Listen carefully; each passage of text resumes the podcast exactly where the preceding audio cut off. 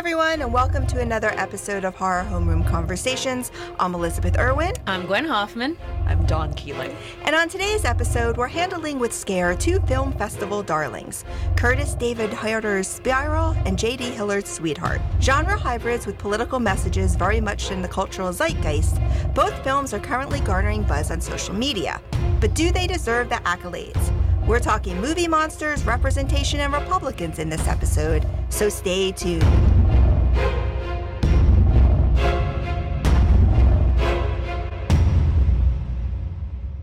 And I can't wait to see where the Republicans come in. Oh, they come.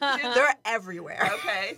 Okay. I just want you to repeat that one line again. It was it was the director's name followed by Ginger.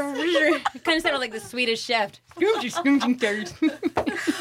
been a long, long day. Um, maybe we should just clarify that the director of Spiral is Do I need to redo this? David Kurtis Harder. Just cleared everything up. So now Okay. we're good. As Liz suggested, All drunk.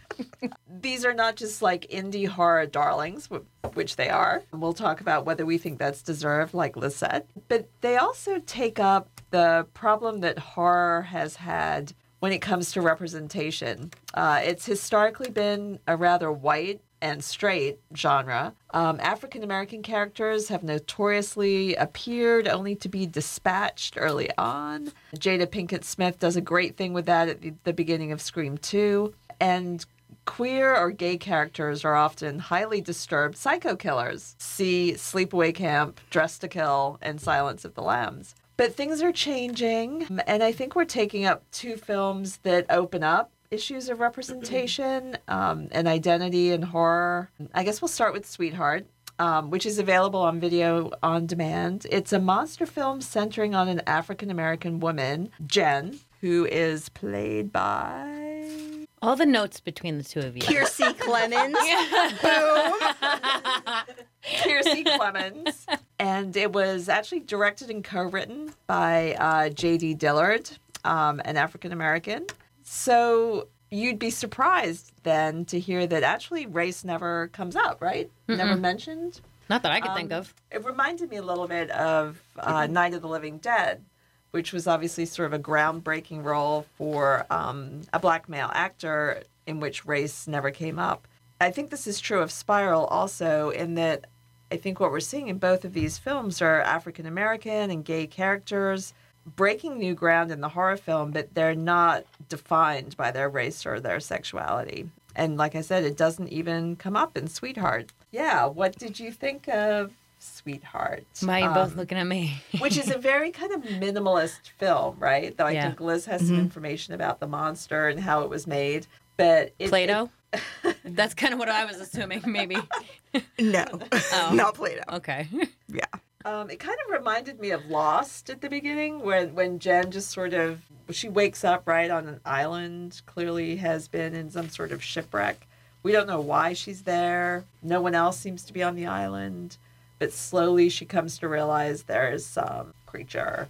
I struggled a lot with the lack of development. I think that that's like you said. Yeah. She's dropped off on an island. I don't know who Yeah. she is. I don't know where she came from. Like I get the, the the plot once she's there. Okay, you know I've seen all those Castaway films and whatnot, but I just I didn't understand what was going on, and it it felt like about mm, forty minutes till I really picked up on it. And I think that that was the exact point that I went on to Google and started Googling, like, what is this movie about? Like, what's going to happen? How long do I have to wait until I see something happen? like, I just kept clicking on, okay, how long have we gone? How long have we gone? Um, so it was just a very slow development. So maybe that's why they didn't mention race, because they literally didn't mention anything else Yeah. in the first 45 minutes. I mean, I think it's basically Predator, but on an island and only more repetitious, which I think is saying everything you need to know since what Predator starred noted thespian Arnold Schwarzenegger. so I the fact that I prefer Predator to this, I think says it all. Is I actually I haven't seen Predator. Is that about one character? being No. pursued, or are there many characters? No, I would say probably the correlation to Predator is more in the monster and how the monster is always lurking in the shadows and is stalking the the characters and whatnot. And there's similar scenes too. Okay. Oh. But I thought it was horrible, and I don't understand it. I on social media, this movie is getting so much love, and people From who all I the elevated respect- horror people. No, people who normally like understand that good horror is usually not quote unquote elevated horror. I don't trust anyone anymore. I didn't even. yeah, I couldn't even tell that there was really a monster. Like I said, I I found that on the internet. Yeah. because uh, we were Yeah. just talking that the scenes were so dark sometimes that you would see her climbing into this tree stump or whatever, and then you would hear something growling Yeah. outside. So you knew that there was something on the island. You didn't know if it was like a wild boar. You didn't know if it was a jaguar, but it was unclear. And Yeah. honestly, though, and it wasn't even like a good slow build like Jaws, where you don't see the shark until damn near the end of the movie. Yeah. It was not suspenseful. And in fact, Yeah. I actually think I liked the monster better before I actually saw what it looked like. Because then once I finally saw the monster, it kind of reminded me something like from the original episodes of Star Trek. I think I told you that Beany and Cecil had a more a more horrific sea monster than that was. A plus reference. Yeah, it was not scary. So surprising wasn't no scary. one. I completely disagree with you. Okay, so nine times out of ten, I think not seeing the monsters better because of we, as we've talked about, you know, what your mind can come up with is infinitely worse. But Vulture actually had an interesting article. It was titled "How to Build a Sea Monster Inside 2019 Sleekest Creature Feature," and it was by Jordan Crucchiola. Basically, what's great about this article is that you can see the monster up close, and I felt like once I saw the monster in its full form and I could see like all the nooks and crevices, and it was designed by Neville Page, who's done amazing movie monsters. Did he do Jar Jar Binks too? I. It's so wrong, and yet I see it completely. I don't think so, although I'm Googling that shortly. no, I actually do really like the design of the monster, and to me, it made it more frightening. Like, I would have liked to have seen the monster, and I want to see like blood and guts, you know, coming from it. And You're kind of twisted. What have all those horror films done to you? What? No one else did research on the movie monster?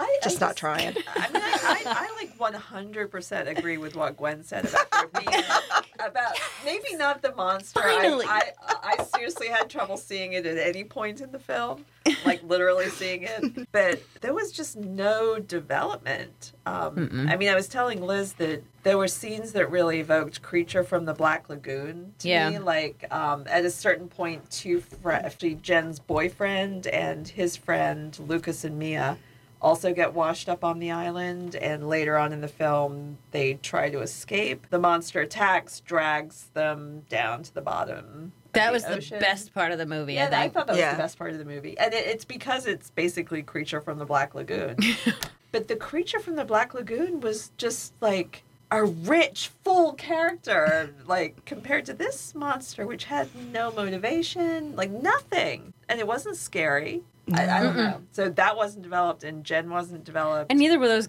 people that washed up on the Yeah, island. All you Mia. got the sense is she dated that kid for a minute. And how old are they? My God, she looks like she's like 15. She's got a real young face. You thought so? Yeah, they look like teenagers. Kiersey Clement, like the main actress, Yeah. Jen looked young. They all looked young. It was like, Maybe you're getting a little older. I um, am. I am. I don't know, but nobody was developed at all. Yeah, No. no, they weren't. But in the movie's defense, like one thing I did like is I thought the aesthetics were pretty good. Like there were moments that I really liked when she sets the flare off and you see the silhouette of the monster. That is aesthetically a beautiful shot. But that I have Yeah, to. Well, I want to give her credit for something, yeah, and I feel like that was good. I thought the sound layering was pretty good too. You're pulling. No, I like You thought they were wild boars, but I sort of liked the grunts and the like the not knowing what all those sounds were coming at me. I mean, if I can't see the movie because it's so dark, I want to at least hear something, and I felt like I at least got that. I think we, we need to make a turn to see if we can find something that's that's positive about this movie, or at least talk about what other people might have said. The sound layering. The We did. layering. We did. and I like the reference to Creature from the Black Lagoon, Yeah. even though I just thought it kind of made the film look all the more shallow by comparison. That's where the Republicans come in. No, but Oh. they're We'll Get coming. to that. They're coming. They're coming. yes. Gotta save that till the end. Yeah. Clearly going to be the best part of this discussion.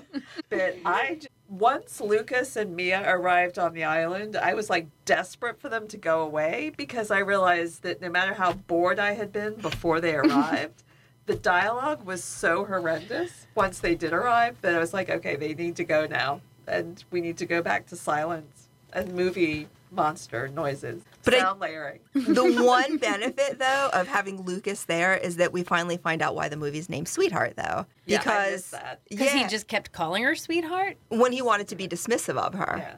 Oh, So it's a play on microaggressions. you're. I can't. I, What you gonna do with that, I had I had microaggressions throughout the film, sweetheart. I think I do. Uh, listen, after having done some research and read what people think about this film, I can actually see a case being made for it having a political message.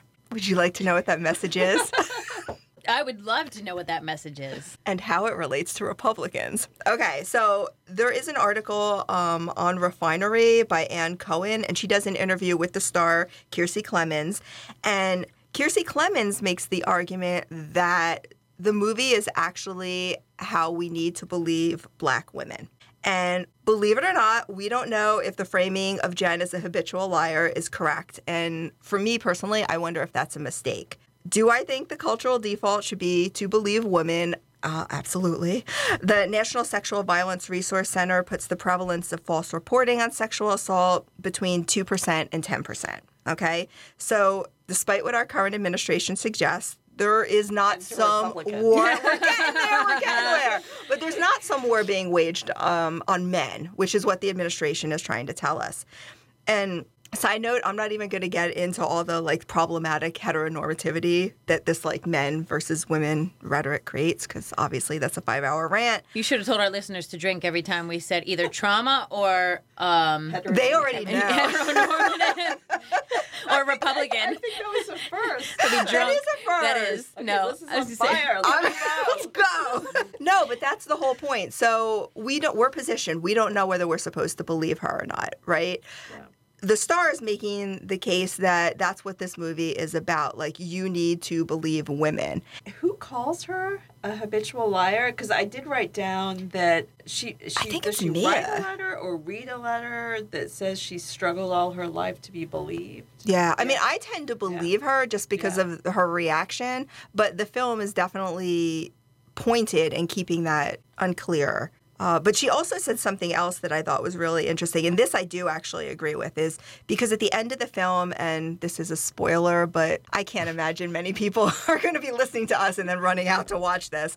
But she does end up um, on the island. It's a blaze. We don't know whether she got off or not. And her argument is that when you've experienced Trauma. when you've experienced trauma, that it doesn't really matter if you get off the island or not. You're always still grappling and wrestling with that. And I just loved her whole interview. And honestly, I would so want to mm. watch a movie that she was describing, but I don't think that's this movie. But so, what do you guys think of that? Why does the? I, I mean, I think that's really well. It's way more than I had seen, but it's it definitely is an interesting reading. I mean, as we were saying earlier, it almost makes me want to go back and read it again or watch it again. When Lucas and Mia arrived, you know, they floated up. I mean, Gwen, it's interesting that you said you thought they were dating. 'Cause Yeah. they're very like cliquish Yeah, they Yeah. are. like they're they're sitting together they're like talking they're like giving jen these like strange glances and i was kind of shocked when yeah i found out oh lucas is jen's boyfriend because it seemed clear they was setting up this thing where maybe he had a thing going on with mia and that did sort of set up these two white people against jen you know if you're reading if you're reading the film just in the way you did like i think that kind of supports it they don't they distrust her they're suspicious of her they don't believe believe her not because of anything to do with her personality because we don't know anything about her personality or her history but just because of her race i mean wasn't that the point that you said she was trying to make Yes. And I want to be very clear that that was not my reading of the film because I didn't see any of that. I saw a little bit of the microaggression when he refers to her as sweetheart. I was like, oh, yeah. Yeah. I think any woman knows Yeah. that feeling. But I did not see this broader social context at all. I just was really bored by the movie. So, yeah and I couldn't see half of it either. So, I just wanted to know why they were in a boat. Like literally just these three mm. people. Well, no, and then the people that got Two you other know, people. yeah, two yeah, it was two. people? Were there two? There yeah, was because the one yeah. that she washed up with, Yeah. and then there was like another half, I think a torso or something, right? I don't know. He was probably the most engaging person. Yeah, he was the most engaging person in the film too. Like I was excited by the torso, but uh I just didn't understand why. Like, were they just in a small dinghy in the middle of the wide open ocean? Did I don't know. There was nobody else there. There was no rhyme or reason. It's not like it was a cruise Yeah. ship that went down. I But I there's- struggled with that. But there's also the implication that Lucas had something to do with Mr. Torso winding Yeah, up like on the that beach as well. I I But we read don't- that. we On, don't I get did any read that on. Wikipedia. I didn't Did you? quite get that. Wikipedia. That's where I get all my facts. I, I love films to be ambiguous, but this one, there was just a hole where any Yeah. kind of meaning could have come from. Like, actually, now that we're talking about it, I think this film should have had flashbacks. Yes, that Like, would have been good. Flashbacks to the boat where the five of them were. That would have been good. Because I almost got the sense that there was something interesting going on with those five people. Yeah. Like, what were they doing there? What were their relationships? But according to the director, not having all that explanation was very intentional because he wanted to keep the audience in an off kilter state. To what end? Well, I think he because it wasn't misjudged off kilter with it off bored. If I didn't know, have to watch it. If we weren't forcing you to watch it. Correct. I absolutely would have turned it Yeah. off. There's because one Yeah. when literally one half of the film, like 40 to 45 minutes of the film, is that slow and dull. Mm-hmm. I turn it off. Yeah. I mean, I was kind of getting there. And I think I missed some things just because I was distracted. Like, I was checking my email, Mm-hmm. going on social media while the film was running in the background. um, yeah. So that's a like a ringing endorsement, I think, from all of us. I'm just in shock though because so many people love this movie. Yeah. Like really genuinely love it and are outraged that it had a VOD release as opposed to Theatrical. yeah. I don't Yeah, have but that I don't know anger. if we've really agreed wholeheartedly with a lot of the mainstream reviews of recent films. What do you think that means? Do you think it's because we're more academic that we've just lost our joy in Did you everything? just say that? no. I feel It's like we may have we're- joy. They're, they're the ones that are boring and dry, not us. Like, I don't feel that that's. I feel like we're true fans. Yes, I would agree. I think with that, that's the difference. Is we're looking for a good movie. I don't always need a message. Like sometimes, yes, absolutely. Do I like social commentary? Yes, and we're gonna get into that in Spiral. Like, Yeah. that had some really cool stuff that left you thinking. But I just sometimes want to be a little startled in my movies. I don't know. Especially my horror movies. Yeah. Yeah, I mean, there was not like it didn't make you think. It didn't engage you with the characters. If we'd had flashbacks, we don't have to have everything explained, but at least I could have learned something about the characters. Um, so there was nothing about the characters to draw me in. It wasn't scary. I couldn't see. So it wasn't even a good story. No commentary. Yeah. yeah. I mean, I, now I feel like I'm being too harsh, but that was really my reaction. No, watched I. I completely agree. I just don't know why there's we have such a disconnect from other people who are into horror movies too. But I mean, people who genuinely love horror films are like clamoring for this one, and so it makes me think like, what what am I missing? Am I so grizzled? facts. You shouldn't get your inf- information off the internet. Well, Graveyard Shift Sisters seemed to really like this film, but they didn't. She didn't write much about it. She praised um, the director's commitment in balancing the scales of who gets to do the cool things in genre narrative. I mean, with with that, we're just back to representation. Like, it's a good movie because you know there's That review sounded like A one long woman. euphemism, though. It really kind of did. so mostly thumbs down for Sweetheart. Total thumbs down for me. Yeah. Both down. Okay, if we're in agreement, the three of us, that this is a bad movie, it's got to be a bad movie. Yeah. Right. Mm-hmm. We're going with that, That's people. What we, that's what we think. Although, if people like it out there, please let us know why. because I am genuinely why. curious why people Yeah. would actually think this is like an excellent Yeah. Creature feature in Yeah. particular. Because the creature doesn't even do anything interesting or different from other movie monsters to set it apart. So I'm confused as to why this is such a great monster. So let us know what you think. Well, the second movie is um, Spiral, which is still right now um, playing the festival circuit. So you won't be able to watch this right now, but given the uh, reviews it's getting, I'm pretty sure it's going to get a wide distribution before too long. It's directed by Kurtis David Harder, who also recently produced a pretty good horror movie last year called What Keeps You Alive, about a lesbian couple celebrating their anniversary in the woods. And there are some surprises. That's As one cliche. does.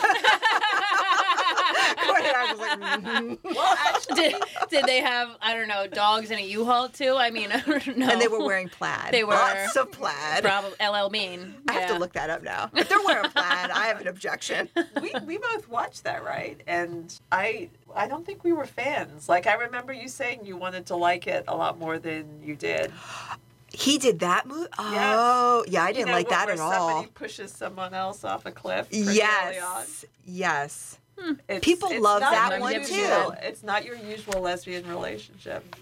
Well, Dysfunction, fighting. I don't know. I mean, well, yeah, I guess you'll have to. But anyway, yes, he produced that, and I would suggest, I would recommend you watch that. Though that was like praised way more highly than I thought it probably should have been. It sounds like you did too. yeah. Both films, What Keeps You Alive and Spiral, were um, written by Colin Minihan. Um, and then Spiral's also co written by John Poliquin. Spiral is about a gay couple, Malik, played by Jeffrey Bowyer Chapman, and Aaron, played by Ari Cohen, who moved to a small town called Rusty Creek in, I think, Illinois, with Aaron's teenage daughter, Kayla played by Jennifer Laporte, and I think all the actors in this are really good. Set in 1995, and let's just say the community is not very welcoming. Malik and Aaron. I guess technically they really wanted them there. Yes. Well, one of the ladies comes and says, "We don't have any of you." Yes. So clearly, They I didn't say they were them. educated, but I feel like they, They really want- wanted them there. so we're going to be spoiling this movie, right? Yeah, well, I think Gwen we needs have to. There's no way around that. Yeah. Come on. We don't have to give everything. I think we can talk about it without giving. Because I was actually kind of surprised by what it was that the community really wanted in the end. Mm-hmm. So I thought it was a little surprising. Not surprised, Liz? No, I can't say this one surprised me. I was with it Really? All weren't the way to the very, very end. And then there's one scene which I completely appreciate why they did it, but it really annoyed the hell out of me. Which scene? The very, very end when you get the new family Oh, coming okay. in. Yeah. But we can get there. Yeah. I thought it was a great film until they tried to be supernatural. Yeah, like we were watching it, and all of a sudden it was like somebody from The Grudge interrupted, Yeah, I think Yeah. they ran out of money, honestly, and then it, it got weird. because it just dropped. It Yeah, was it was supernatural, and then it was done. So, Very yeah, bizarre. it was like some. Who was that figure who looked like someone from The Grudge supposed to be? I think it was one of the kids from another family that had lived there. Okay. But it was just so random. Only that one person from Yeah. one family, which would make sense if they ran out of money. But it was so random. Yeah. Yeah, because well, just to give you a little bit of background here, like Malik is kind of the stay-at-home one of the couple. He's writing something. Um, he's ghostwriting some person's, some doctor's biography, and he's the one that really sort of sees weird things happening in the community, and then, well, it sort of explodes into people paint spray painting faggots on the wall. So it gets not very subtle, not very quickly. And then, you know, he's the one that kind of understands what's going on and he tries to convince his husband, Aaron, what's happening. Aaron doesn't believe him. Yeah, that marriage is a little problematic to me. A lot. A lot. Yeah, Aaron's got to go. What upset you the most about Aaron? He's very dismissive. Yes. Yeah. He obviously talks shit about his partner because the kid picks up on it and repeats it, and it's okay. Um, he belittles him, doesn't appreciate his work, thinks that he's a leech. Like, no. mm-mm. Yeah. There was a lot wrong with him. Yeah, I think I was turned off from him like right at the beginning when the neighbor comes and says, I just saw your gardener. Yeah. And he doesn't say anything. Yeah. He just Yeah. dismisses it as, oh, you know how some people are. no, as a matter of fact, I don't know how some people are. Yeah. But then I have to say, though, too, Malik Yeah. also, the Yeah. fact that, you know, he doesn't tell him about the spray painting. Yeah. You know, somebody has come into your home and done Yeah. damage. There's a threat, and Yeah. that you're not going to say anything. I don't know. It just was a very toxic relationship, I thought, from beginning to end. and that's definitely not okay. But you also get the sense, and I'm not excusing it, you get the sense that Malik probably feels like somehow it would be made to be his fault. Oh, you didn't want to be here in the first place, Yeah, or you're not That's pulling your weight, point, or yeah. I don't believe you because Yeah. they start to paint Malik as if he's crazy. And, mm-hmm.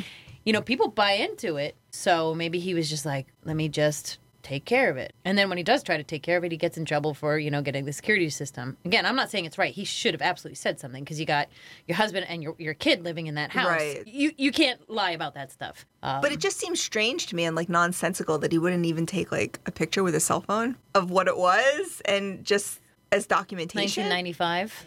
Ah, that's true. I didn't. I forgot about 1995. That's right. He had his That's Polaroid. right. Yes. He had his Polaroid. The gateway. Because I was trying to think of 95. Like, Mm-hmm. I think we all had pagers still. Not that I remember. yeah.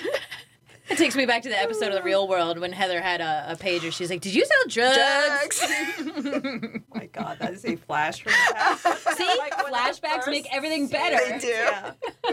That was the first season. oh my god. That was good stuff. The first season of The Real World, but we digress.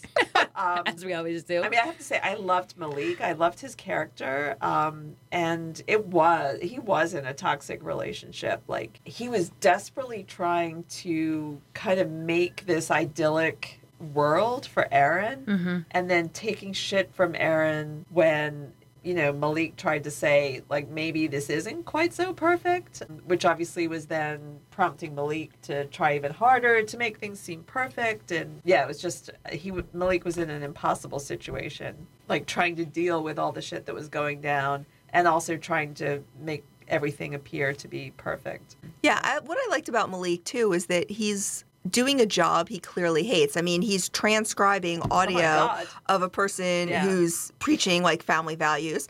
Republican. and, you know, uh, he's doing it as a contributing member of the family and trying to Yeah. participate, you know, and the fact that he's not making as much as Aaron. I, I don't know. I, I think in terms of like a political message, it was very, very interesting to me that this was set in 1995 because I thought there's one line where they talk about the traditional family unit, it's everything. Yeah. And That's what the doctor says. yeah, and it instantly Yeah. brought to mind, you know, the Republican family values campaign, right? So Drink it does, up. yeah, drink up. Um, it does start in the '80s, but I was trying to remember in the '90s, like where we were, and if you remember, like '92 was when you had the Dan Quayle and the Murphy, Mm-hmm. Murphy Brown, Brown. thing, and so people, the rhetoric was kind of like, oh. To even preach family values, it's outdated, it's outmoded. But by 1994, everything had switched and that was becoming like you saw the buttons that said, you know, Dan Quayle was right. And so I think situating the movie in 1995 is probably a really conscious choice to talk about like that Republican family values campaign and how the community at large uses that against this couple without giving too much away. And, and Pat Buchanan is actually in it. yeah. I actually watched this movie twice, and the first time I was like, I know that voice. Who is it? And then the second time, yeah, it was Pat Buchanan. It was near the end How did when I miss Aaron that? shuts the curtain on Malik. There's audio of Pat Buchanan talking about family values. You should pick up on as that. he does. So Yeah. there's an actual Republican in this. I would, would not lead you, don't all have to- astray. you don't have to search. No, and you um, know what else Malik had a lot of? Trauma. Trauma. Where is the whiskey? And who's going to bring it next time? No, I did like Malik too, but it was soul crushing. Like, remember when he was sitting down with their daughter and she was looking through photos of them and she sees the picture of her father dressed as a, a, a woman? Yes. And Malik was just so excited. He was like, live your life, be yourself, Yeah. be true to yourself. Always, you know, we fought for this. And it was amazing to kind of have see that kind of happen. And then they pull that out and hang it up. And then by the end of it, just to watch that flip, that was soul crushing. That was the tragedy part for Yeah. me. It was the fact that all of a sudden he's um, saying to Kayla, Kayla. I lied. yeah, Yeah. Hide who you are. Hide. Don't make yourself a target, you know? And it was understandable why he was thinking that way. And I think it gets that part of the queer experience, especially in the mid 1990s, very right. I agree with you. I think that it, that is timely because you had a lot of you know act up and visibility Right. and stuff that had happened just before that, and then it I think it got like yanked out from, from underneath them. And this was only like I think Matthew Shepard was killed in like '92 or '93. Brandon Teena would have been around the same time, no? Yeah. Yeah. I did think it was interesting. Like they talk about, um, there was a line that caught my attention. It said, "Things don't change; people just Yeah. get better at hiding." And obviously, it's referencing their bigotry. And it just struck me that we're currently living in a time when, Yeah. you know, people are getting more and more comfortable exposing their prejudices, and there doesn't seem to be really any pushback, depending on what environment you're in. Like, No, I there's agree. enough support. I mean, that line would have summed up how I felt the day that Trump got elected. exactly. because I, there were so many people running around just kind of saying i can't believe it i can't believe it but that line right there is very much true they i think people just hid it for so long and then they were like oh we're gonna cast that ballot So, did you guys see this movie switching from like a horror movie to like a political movie, or do you think it's one and the same? Well, that that was my main question about this film, like whether it tipped too far to the overtly political. And I'm not sure. I think it does a pretty good job of of balancing. I mean, to my mind, this film is when I think about what films it's like, it's like Rosemary's Baby. Um, and you know that was making a point about women and how women are believed and how you know women are oppressed by you know doctors and all of these institutions. Women aren't listened to. This this movie is more overtly political than that, but I still think it stays on the right edge of kind of entertaining rather than preaching. Yeah i don't think it bashed you over the head. Like it was it was a nice balance because i mean you guys know i love me some gore with my horror films but i also Yeah. like something that makes you think Yeah. you know that you can talk about. And you know if we go back to all the horror horror scholarship we talk about your collective nightmares you know or it being like everybody's fears and you know things that we've repressed. And that i think that that it really did all of that stuff in the way that horror is supposed to. I don't think it tipped over I did have a question. Maybe you guys know the answer to this. possibly not So, the photos of Malik, how did they get those photos? Is it just because they're supernatural? Uh, that's what i was thinking Okay, because That I, that really, I was like, how did you get this? I think he was drugged. I mean, he realized. well he was drugged later on in the film Well, he realizes his drugs were switched later on. I mean, I guess I didn't think there was a supernatural element. Like, I thought Malik was having hallucinations because they'd been messing with his medication from the beginning. yeah but they killed the one guy and he came back Oh, I think oh, that's true. He's supernatural. Yeah, I think the cult, and there is a cult here at the end. Like, they they seem like some sort of- republican oh, yeah. I'm just saying. Vampire slash Republicans. One in the same. but no, yeah, I, I see. I made the assumption it was something supernatural, but you you do make a good point that it could have been He was he was drugged. Because remember, like near the end, uh, when Malik comes back, when the horrible thing happens right at the end to Aaron and Kayla and Malik, I think Aaron's like, "Where have you been?" or something, and Malik's like, "Well, I've just been gone." Does he say a couple of hours or a couple of days? And then Aaron says, "Like you've been gone a month." Or a, oh, a week. Week. Yeah, he'd been gone for a week. See, I saw that as them trying to tell, like, show him he's crazy. I guess that was just the, how I looked at it. Because throughout the whole entire film, everybody was trying to make him out as if he was Yeah. crazy, and I think that the viewer could easily buy into it too. So, can we talk about the ending? yeah, Okay. because that's where it maybe tips into Yeah. preachiness. So a new family arrives, and the new family is well, it's after it's post the 9/11 terror attacks. 2005. Yeah, and a new family comes into the neighborhood, and I believe they're Arab American. Yeah, that's right. Sikh, I think. Is that Yeah, you're right? I think you're right. So here's my problem with this. It's making the case. I'm trying to like not give away too much, but I think we have to give away some that, you know, they want people who are marginalized within the broader Yeah. scope of the community. Yeah. Obviously in no way shape or form, especially after 9/11, yes, that tracks, but the fact that you had a lesbian couple and then you had a gay couple uh, uh, in 85 85, yeah. because you find out there's a couple that precedes them and they're a lesbian couple. And then 95 you have the gay couple. There was almost a suggestion to me that gay people no longer count as a vulnerable population. And the fact that i would have liked to have maybe seen like a transgender couple because you know we know hate crimes are on the rise. And it was the fact that we got two queer couples and then nothing that was it bothered me a lot Interesting. Yeah, that didn't bother me at all. I think that for me, it was just the larger argument that you know what, fine, you know what, when one group's okay, guess what? There's just going to be another group, and But- then, but it's not okay. Liz Then is it- saying it's not okay. No, I'm not saying that it's okay, but they're, I think that they're just saying there's always going to be somebody that's going to be hated, period. And it's going to go back and forth. It's going to ebb and flow. And I don't think that they I don't think that they were insinuating that, you know, people are okay with gays at that point. I think that they were just trying to say it's moved on to another group. But that's the problem is that I don't think it's moved on. I think it encompasses many groups, but I don't think it's actually moved on. It would be different if, like, the first couple that we were given, say it was an interracial couple, right? You're talking the 80s. I mean, that'd probably be earlier. But if you had, like, maybe an interracial couple and then a queer couple and then Well, then an interracial queer couple. right right like if you were showing like different configurations of couples who are marginalized like within the the broader scope of america then i could see that point but the fact that it was very intentionally queer queer nothing We're done with that. So you're mad that they let go of the gay? i'm not mad as much as i was No, I'm just trying to clarify. like, yeah disappointed because i thought well it kind of is an implication that to be queer no longer counts as really as an oppressed or marginalized group But they didn't have any. Well, they had Malik, but I was gonna say they didn't have any Hispanics. They didn't have any uh, Asians. They didn't have any like so. You you can't talk about everybody all at once. I guess that's where my head. No. there's only one family at a time. Like right, but the fact that they said, you know, our family A is a lesbian couple, so family I think B you're, is you're a gay stuck on couple. that it was gay, gay, and then not gay. right. I got you. Yeah, because it Sounds felt like an arithmetic problem. it does. It does. One plus seven equals twelve.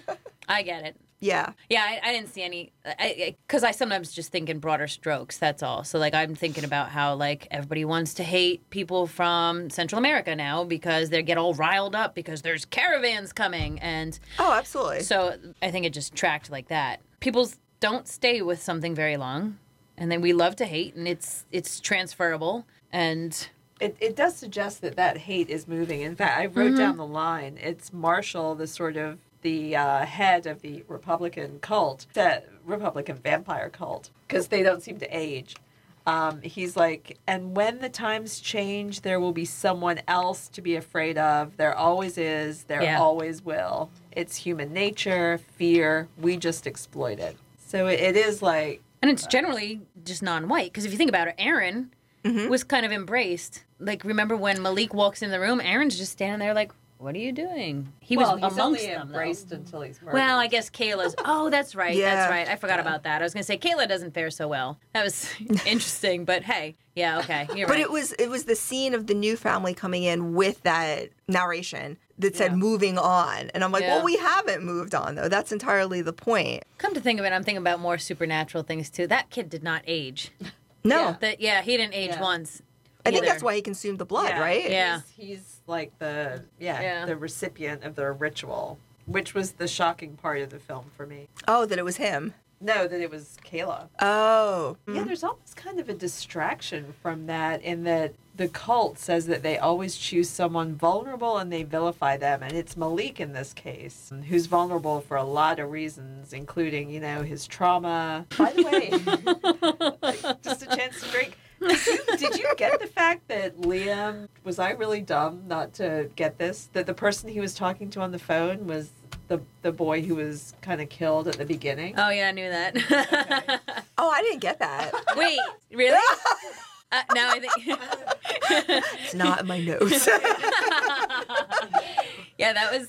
Yeah. No, I didn't get that. Yeah, I think she even she got that even before me. She was like, "I know who he's talking to." Like, yeah, In my defense, I'd taken a lot of CBD that day. but no, I didn't get that. So I Sorry. I think I got it the second time I watched the film. It was like whoosh, totally over my head the first time. But that's why Malik's vulnerable because he's already well because of the PTSD. Like he's already talking to people who aren't there, so who are dead. But anyway, but but it's Kayla that's ki- the sacrifice. yeah. It's always the girl. Those are the ones that got through into the volcanoes back in the day. You know. Yeah, yeah. So do we like this one?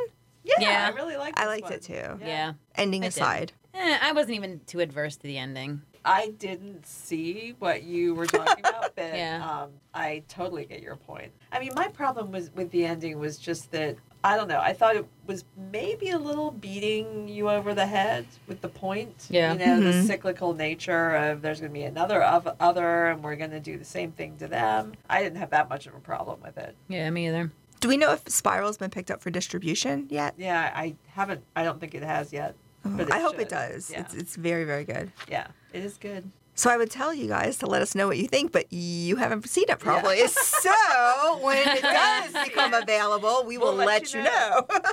And then you Yeah. can tell us what, what you think. Um, okay, two indie films, one of which you should watch, and the other of which, and you can't. And then the other which you can watch, we're saying, nah, don't. No, I mean unless So you sorry, like sound folks. layering. I mean, I'll give I do credit enjoy where some good sound Larry. Just turn the brightness up on your device, whatever it is you're watching it on, to its highest. No, read the interview with Kiersey Clemons and then go watch the movie because Yeah. I think No, if yeah, I you'll get your had done up. that, no, but I think if I had done that, I would have would watched liked it it entirely differently. Okay. Yeah. All right, so do some homework and then watch Sweetheart.